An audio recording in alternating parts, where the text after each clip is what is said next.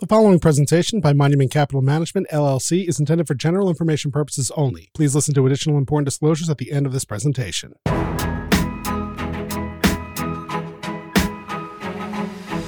Welcome to the Off the Wall podcast. A little bit Wall Street, a little bit off the wall. It's your go to for unfiltered, straightforward wealth advice on topics that founders, business owners, and executives care about. And now, here are your hosts, Dave Armstrong and Jessica Gibbs from Monument Wealth Management. Okay, welcome to this episode of Off the Wall. A little bit of a change here. Uh, Jessica took care of handling when I was out on vacation, cutting an episode a couple weeks ago. Now it's my turn to pay her back. So I've got Emily Harper here as co-host for this episode. So and Emily, uh, this is worth mentioning to the audience because they can't see anything; and they're listening to this. But uh, this is our first podcast recording in our new office, the new global headquarters for Monument Wealth Management, uh, across the street and two blocks up. But anyway, Emily, thanks for for coming on. In today's episode, we're going to be talking about all things executive compensation. There's just so much more than just salary that goes into compensation packages. So, we're going to talk about that today. And if you're driving on the road in your car, we will have a transcript available. So, don't worry about pulling over to take notes if you hear something that you want to check back on later. But uh, yeah, Emily, why don't, why don't you tell everybody a little bit more about um, the episode today? Yeah, I mean, it's it's so interesting to have our guest here today to talk about this because the specifics of these compensation packages really have major implications for personal wealth building um, over the long term. So we're really excited to collaborate with today's guest to really bring these worlds together and give our listeners insight into some of the current trends in executive compensation. So we have Laura Balser, um, a senior client planner in executive pay and governance for Korn Ferry on Off the Wall today. She has over 20 years of experience consulting with publicly traded, privately held, and not for profit organizations on executive reward and benefit programs and issues across several industries, including healthcare distribution, manufacturing, biotechnology, and professional services. She's also a very proud and involved alumna of Emory University's Goizueta Business School and holds her certified executive compensation professional designation from WorldatWork. So thanks for being with us today, Laura. My pleasure. I'm going to jump in also and just throw in a little bit there, but it's also worth mentioning that Laura and I are old Donaldson Lufkin Jenrette alum from our Atlanta days, and uh, you know, since we're both 35 years old now, it's just hard to believe they ever hired somebody who was 15 years old back then. But uh, it was a great place right. to work, and it was 23 years ago, Dave.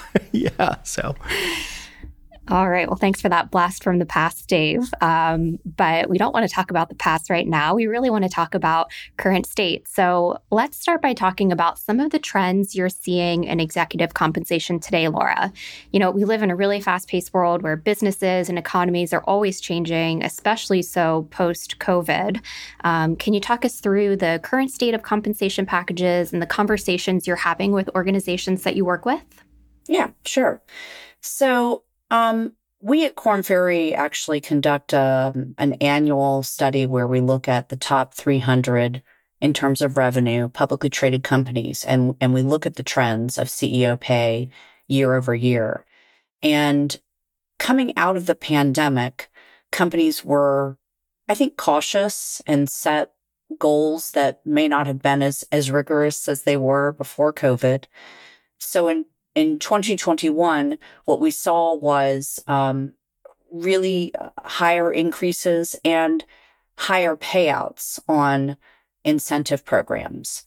And even in 20, we saw a lot of organizations use discretion um, to reward folks for things that they couldn't necessarily control. And now what we're seeing is we've looked, we've looked at 2021 and then 20, looking back at 22 is that incentive programs still paid out above target, yet overall pay, the increase was a little bit down than it was the year before. So, for example, what we saw from 21 to 22 was total direct compensation increases close to 15% year over year. And what we saw from 22, 21 to 22 was total direct compensation increase of 4.6%. And when I say total direct compensation, what that means is base salary, which is fixed pay, plus annual incentive payout and long term incentive granted. That's equity granted. Great. Thanks, Laura.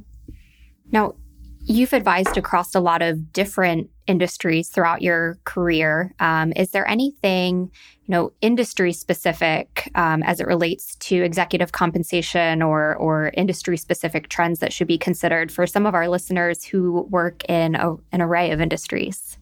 I think that, well, first of all, I should say that I do work across various industries. Um, and I know that, at least from a general industry standpoint at the executive level, as organizations are looking forward, they're planning for higher salary increases than they've historically made. You know, you may know that the, the fact that literally for the last decade, most organizations have sustained a 3% merit increase. Well, in 20, from 22 to 23, we saw that average go from, or the median go from 3% to 4% across all industries. Some industries, though, were more conservative. The retail industry, for example, was more conservative. And we believe that is because they saw um, pressure on their profits and lower revenues. So they're being a little more conservative. Um, whereas with the industrial market, for example, they were more aggressive. Um, we think that's because some folks maybe hung on to their jobs through the pandemic. And then once the pandemic was over, uh, folks started to take the opportunity to move to other roles and the talent market was really uh, far more demanding or, or tight the talent market was tighter in industrial than it was in other industries. So in terms of a, a base salary uh, or fixed pay perspective, we, we have seen uh, variability across the potential increases and then the planned increases for the next year. In terms of incentive programs, I don't, I'm not seeing um, as much differentiation. I mean, that, that differentiation is really more in what metrics are in the program and how the organization measures those uh, or weights those metrics within the incentive programs. So I'm wondering if you can, uh, in a in a world where everything's pretty competitive for the for the highest level of talent, what are some examples of innovative or unique executive compensation structures that have been successful in you know aligning those executive interests with those of the company and you know frankly its shareholders? Yeah, I mean that's really a fine line, Dave. I mean, you'll you'll often see an organization provide some sort of um, signing bonus, if you will, and, and often in the form of equity.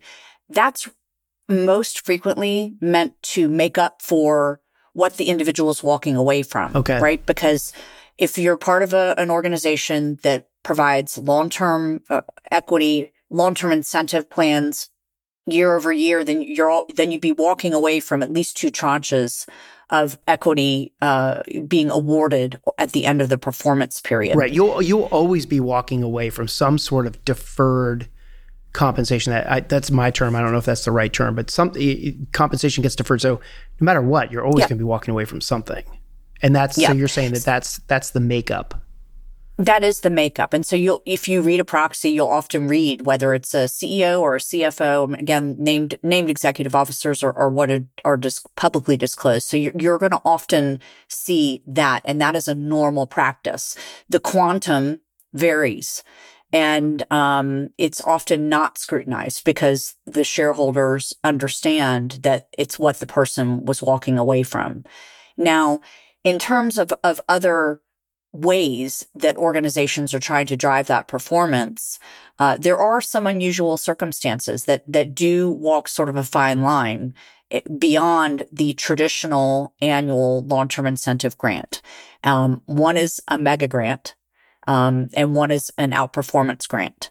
And a mega grant is where somebody is awarded, say, four to five years of an annual long-term incentive grant in one shot. They aren't granted that if, if, if we want it to pass muster with the shareholders, then that mega grant is just for that one period of that is granted for that, uh, let's say four to five years. It's, it's uh, taking it in one shot. Then the next four to five years, that individual wouldn't receive any other equity.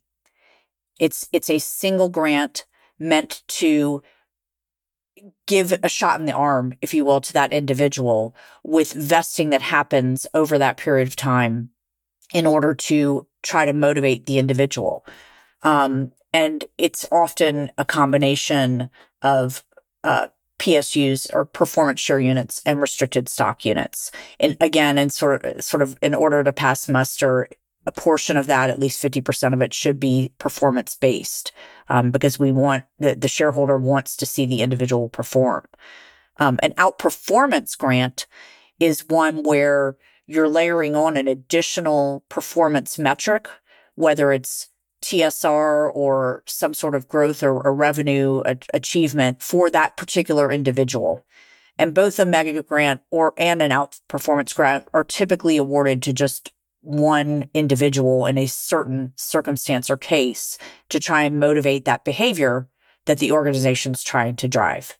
Right. So two two terms there that you threw out, um, the PSUs and the RSUs. At like a thirty thousand yep. foot level, can you explain uh, redefine what those are, the restricted stock units and the, the it was a PSUs, and why they're different, what's similar about them, and what's different, and what should people know about those terms? So, uh, RSUs are restricted stock units or time based units, and PSUs are performance share units or performance stock units, and they are performance based. Now, the way they are similar is they are both equity granted at fair market value at a certain point in time, usually annually, in conjunction with an incentive program, a long term incentive program. The RSUs are vest typically each year. And so if it's a three year period when uh, the LTI is granted, the equity is granted, then typically we see a third of the RSUs vest after one year, a third after the second year and the remainder at the end of the third year. And as I said before, they're time based. So the individual receives the RSUs at the end of the vesting periods simply for remaining employed at the company. In terms of PSUs, they're, they're granted at the same time. Typically, I'll, I'll step back and say typically, or I'd say best practice and shareholder preference is to have at least 50% of the entire grant be PSUs. So we typically see a 50% PSU, 50% RSU. So if you just, if you say somebody got a $5 million grant at the, at the beginning of the period, two and a half million would be in RSUs, two and a half million would be in PSUs. And that two and a half million RSUs would vest, as we just discussed, a third, a third, a third, uh, over that three year period. The PSUs, when they are granted, that other two and a half million, there are performance metrics and goals tied to those PSUs. It's typically a three year period that we are measuring and organizations can uh, uh, put, if you will, in the program, the PSU program. Some organizations have just simply one performance metric that they are trying to align or, or achieve. Some organizations have two, some organizations have three, right? I'd say the average of what we see in a performance plan is two to three metrics. Um, because look, it's a risk. You're setting a goal. You're saying we're going to achieve X in three years time. And three years is, is a long, longer time to measure. And so organizations tend to put at least a couple, if not three metrics in the program so that they can achieve some level of payout. And what happens at the end of the three years is the metrics are um, assessed against the goals. And depending upon how they perform, a there's literally linear interpolation that is conducted, right? If there, there's a target for the goal, there's a max, there's a threshold, and linear interpolation occurs. And ultimately, the PSUs are awarded and they can be at the same exact value granted if they meet the target. They can be higher, more shares if the target is exceeded, or fewer shares if the target is not met but above threshold. And that would usually be laid out kind of at the outset. We're not changing things along the way. It's it's kind of known. Yes, 100%. In fact, changing things along the way is frowned upon. I'll bet. I don't think many people would sign a deal where there isn't some level of understanding at the outset. Yeah. Yep. Great.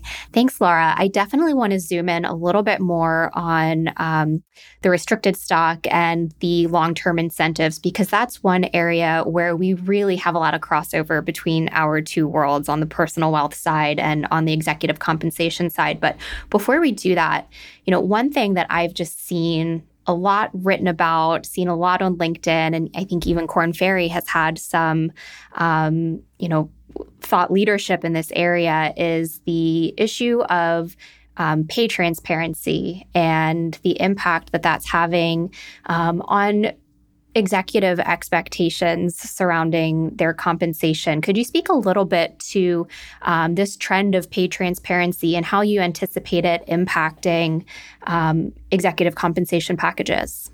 Yeah. So the CEO and other named executive officers, so typically the top five people in the organization of a publicly traded company, there is pay transparency. There's always been pay transparency. So, you know, if you're a CFO joining a, a publicly traded firm, you can look and see what your predecessor was making. Um, so pay transparency at that level has not been an issue. The pay transparency rules that are out there now are largely, at least my understanding of them, are largely around base salary, fixed pay. Um, and, and it's about having that pay transparency at, at lower levels in the organization. That said, you just, you heard me in the beginning of our podcast talk about the fact that we're seeing CEO pay increase year over year. And listen, in the 12 years or so that Korn Ferry's been conducting this pay study, I think there's always been a pay increase and pay increase is driven by looking at other organizations' proxies and understanding that pay increases seem to naturally happen year over year. And as everybody else's pay increases, then when an organization goes to benchmark pay for an incumbent, they're going to see typically an increase in the market. Um, so it's almost like a circular uh, or vicious vicious circle of, of pay increases. Um, but there there are instances where folks do see what how how people are getting paid at the top of the house and they want to understand how does that translate down to them got it so not really a ton of impact um, maybe at the the C-suite level, um, but for broader organizations, um, you know, it's it's starting a lot of conversations and, and scrutiny. It is. And I got to tell you, I was on the uh, phone with a, a, client last week who said that um, a new client who talked about the fact that a lot of the younger folks, they just all talk about their pay. And um, that's not the generation I grew up in. You know, most folks keep uh, their compensation, to, you know, close to the to the to the vest. Is that the right term? Yeah, you can right? use vest you know, or yeah, right, vest or chest. I think it's about cards, right? Like like playing poker right. and keeping them close. So yeah, I think you can go either exactly. way on that. Exactly.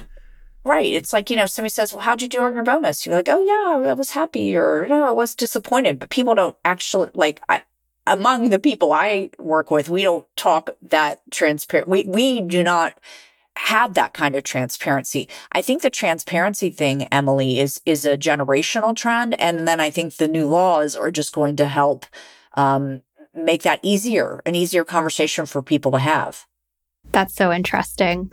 Um, I mean, I'm of a different generation and and I don't know that I would want to be that transparent with anyone either. So um, maybe it's a, a, personality preference, but um, thanks for sharing that that insight. I'm sure it's something we're going to continue to hear more about and and see more about, especially as you know this is the summer of of strong labor and um, you know a lot of things going on in that world. So um, let's go back to talking about the stock based compensation, since that is where we really do have a lot of um, crossover. You know, unlike salary, that's very fixed, very known. Um, stock based compensation, whether it's in the form of restricted stock units or the performance units, like you referenced, Laura, or options, um, they come with a lot of uncertainty in terms of value, um, even if we're not changing things along the way. Um, you know, your stock price could be, you know, 20% below where it was when you were when you were granted your uh, stock units. So, how are you seeing stock-based compensation um, being treated as part of an overall package today? And maybe you could speak to, um, you know, where options are falling into that, whether um, incentive stock options or non-qualified stock options. Yeah. So, in terms of options, like in terms of the the mix of equity that we generally see. Um, and this is not only supported by our top 300 pay, uh, CEO pay study, but also by broader data, um, broader, broader survey data. Generally, we see at the top of the house, again, at the, at the uh, C-suite level, uh, a pay mix that is uh, 50% performance units. That's really driven by shareholders who really want to see a, a minimum of 50% performance units then we tend to see if options are in the mix, they're at a 15% weighting, right? So 15% of the pie. And then the remainder at uh, would be RSUs if, if an organization is using options. Um, I have one client that has 75% PSUs and 25% options. The, the unfortunate thing is that, you know, right now with the market, what we're seeing is a lot of stock prices declining. So to your point, Emily, if uh, an organization has been uh, granting uh, PSUs and options, um, there the value of those stock of the stock that was granted a year or two ago has uh, decreased the stock value. I mean, it's it's a number of units that the person was issued, right? And so, if the stock has gone from 100 to 75, they're already um, you know in the red, if you will, even if they ended up uh, getting target on their bonuses. Um, so, in terms of stock based converse- compensation, that that is a risk uh, in terms of what is awarded, right? The the potential decline of stock price. And honestly, we haven't seen this happening in a long time. This is the first time, probably since you know, in the past twelve years, that we're seeing um, more material declines than we've seen in the past. So organizations are concerned. They're concerned about the retention, uh, the retentive aspect of the equity, and if options have been awarded, then they're likely underwater. And it's an expense when the organization grants the options. And if the options are never, if they never get above water or they aren't, uh, they don't appreciate enough to warrant an individual exercising them, then the comp, then the company has lost the expense and the individual has lost the ability to have any wealth creation there which is why having RSUs or time based units be a part of the equity mix is important because at least it's a floor. It's a floor that may decline in value, but it wouldn't it wouldn't decline necessarily as much as the value of, of an option that is has is pretty much underwater, you know, and never able to be exercised. Yeah. And Laura, I'm wondering, um, you know, my perspective on, you know, the restricted stock units and even non-qualified stock op- options when I see that clients have those, you know, they tend to be a much bigger tax impact on on our on clients uh, and executives than they may be expected at the outset. Um, you know, the non the restricted stock, especially when it vests, you're getting hit with that tax bill. Yep. Um, even though you're not really getting cash, you're you're getting your shares. Of course, you could choose to sell your shares, and in fact, a lot of people do sell a a percentage by default to cover the tax bill. But when you're thinking about, you know, C-suite executives who are already in the highest tax bracket, usually that you know 24% standard withholding isn't enough to um, really cover the the tax impact of that restricted stock vesting. Um, and and sometimes there's a situation where there's a, a cash mismatch between um, you know the tax bill in in the year and and the value that they're getting on that restricted stock. Is there ever a conversation at the outset when um, someone is being um, you know, when an executive is looking at their total package and restricted stock is is part of the mix, is there ever a conversation about adjusting the value of that based on the tax impact? Has anyone ever brought that up, or you know, thought about that? Yeah, you know, that's an interesting question. There are a few clients that I uh, know of or companies out there that allow folks to elect, you know, what portion, you know, th- there may be some flexibility in what goes into a PSU versus what goes into an RSU of the overall award, but that's rare. Um, and we tend to see most organizations default to netting the shares out to pay for that the tax burden that you're talking about. So, you know, that that what you're seeing with your clients is typically a default administrative aspect of getting equity year over year, you know, through the RSU program. Got it.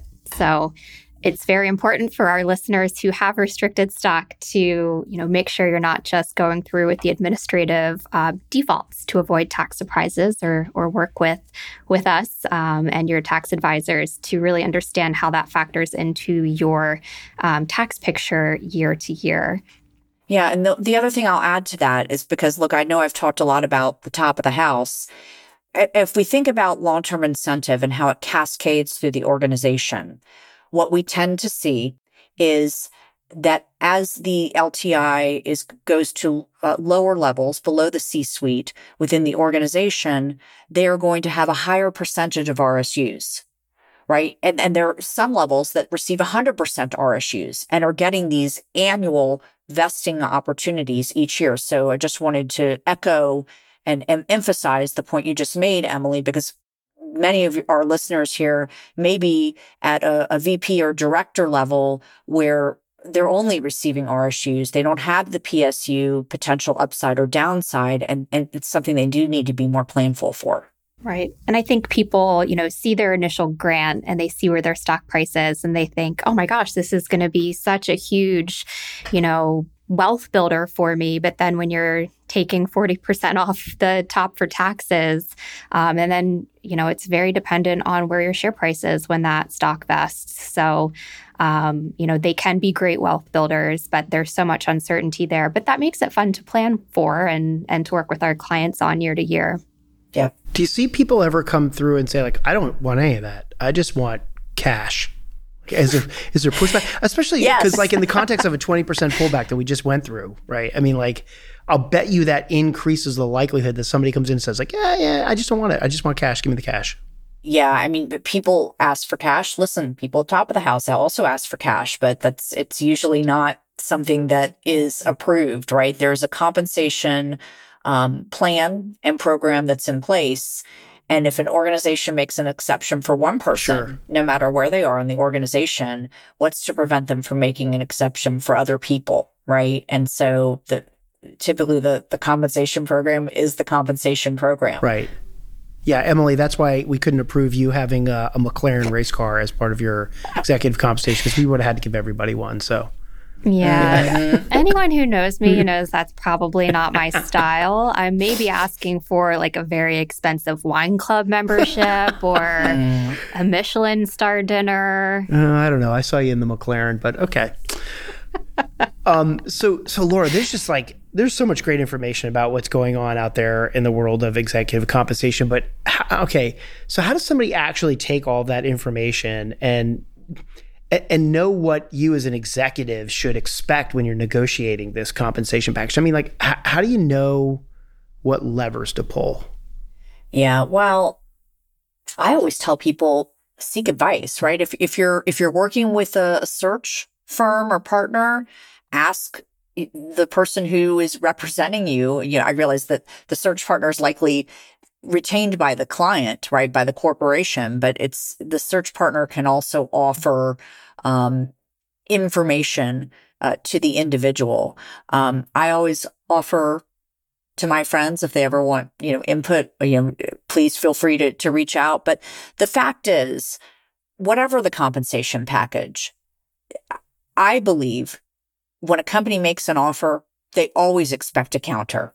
So I always tell people counter, right? The worst thing that'll happen is they say no. Right. Right. But I, but I do feel like when an organization makes an offer, they're expecting the individual to come back and make a counter offer, whether it is to base salary, whether it is to equity or incentive, uh, short term incentive target uh, percentage or uh, or equity within the organization.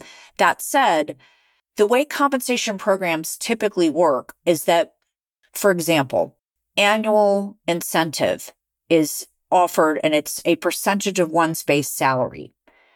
The, that percentage is typically aligned with one's level within the organization.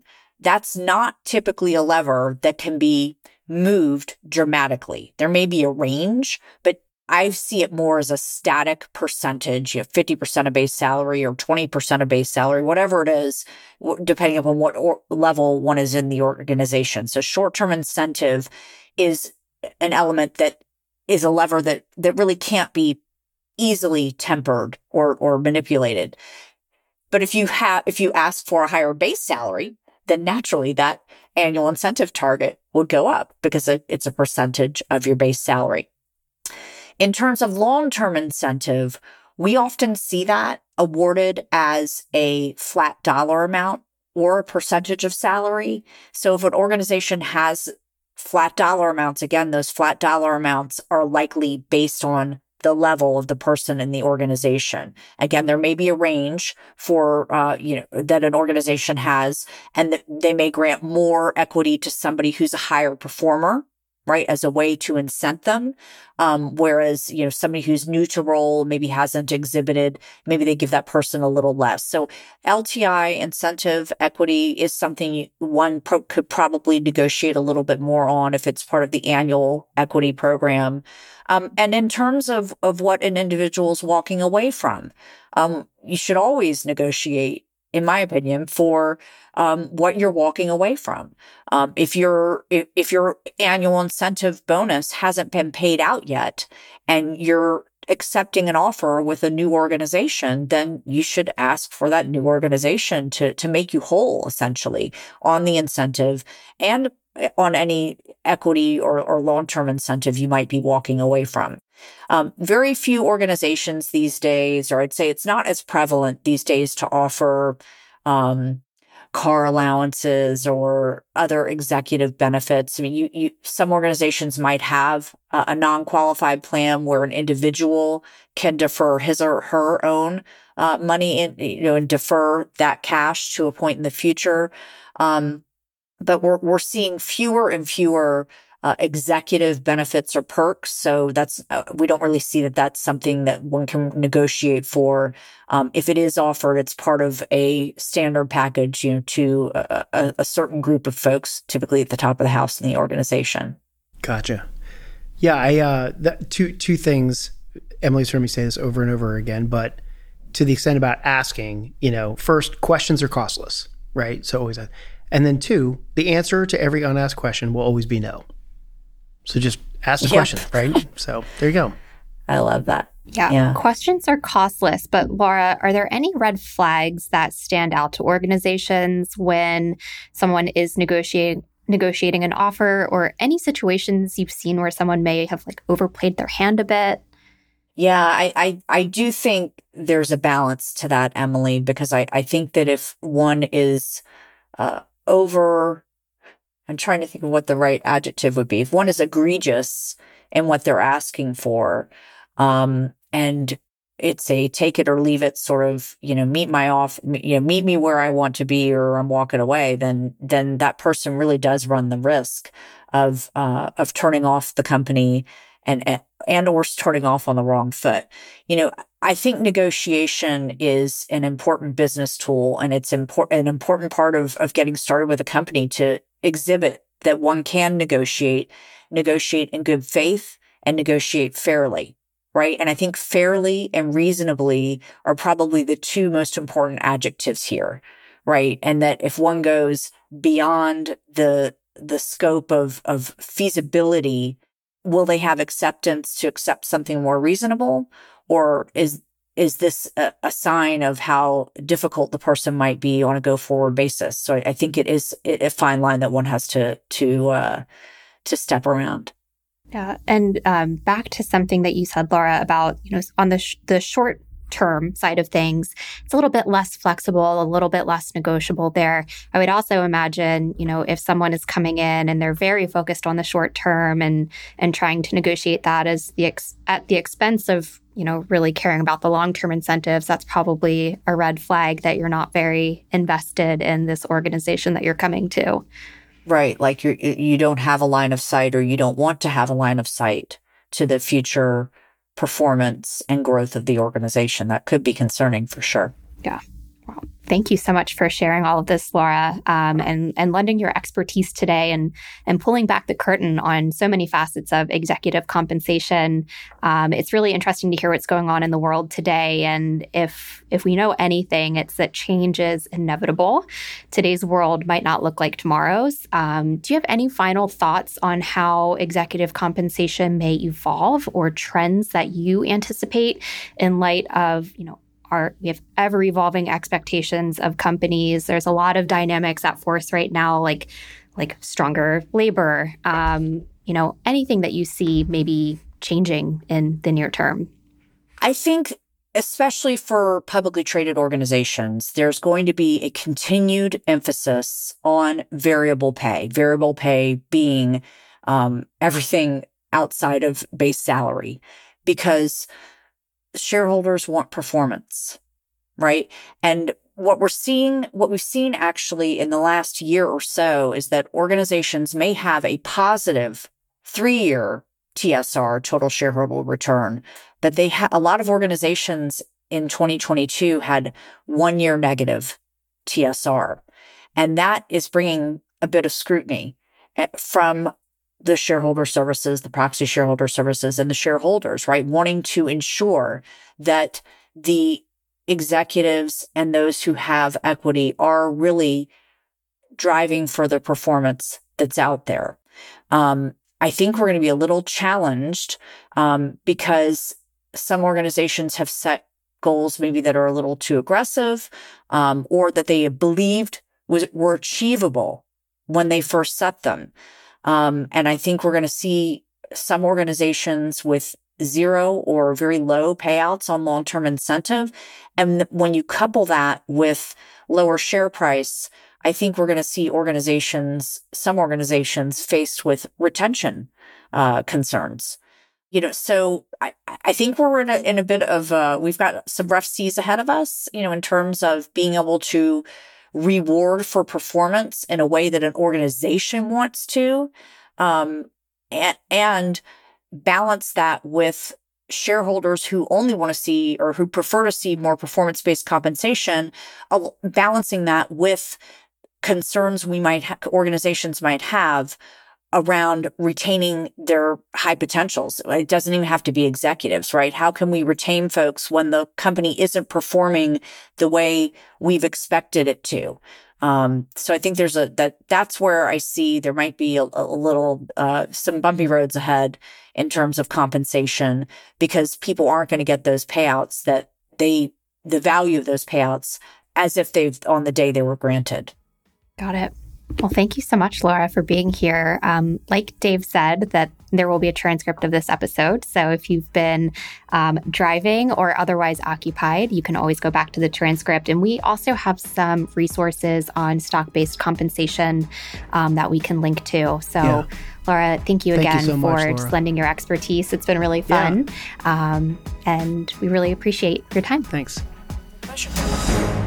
The previous presentation by Monument Capital Management LLC was intended for general information purpose only. No portion of the presentation services as the receipt of or as a substitute for personalized investment advice from Monument or any other investment professional of your choosing. Different types of investments involve varying degrees of risk, and it should not be assumed that future performance of any specific investment or investment strategy or any non-investment related or planning services, discussion, or content will be profitable be suitable for your portfolio or individual situation, or prove successful. Monument is neither a law firm nor accounting firm, and no portion of its services should be construed as legal or accounting advice. No portion of the content should be construed by a client or prospective client as a guarantee that he or she will experience a certain level of results if Monument is engaged or continues to be engaged to provide investment advisory services. Moreover, you should not assume that any discussion or information contained in this presentation serves as the receipt of or as a substitute for personalized advice from Monument. Copy of Monument's current written disclosure brochure discussing our advisory services and fees is available upon request or at www.monumentwealthmanagement.com.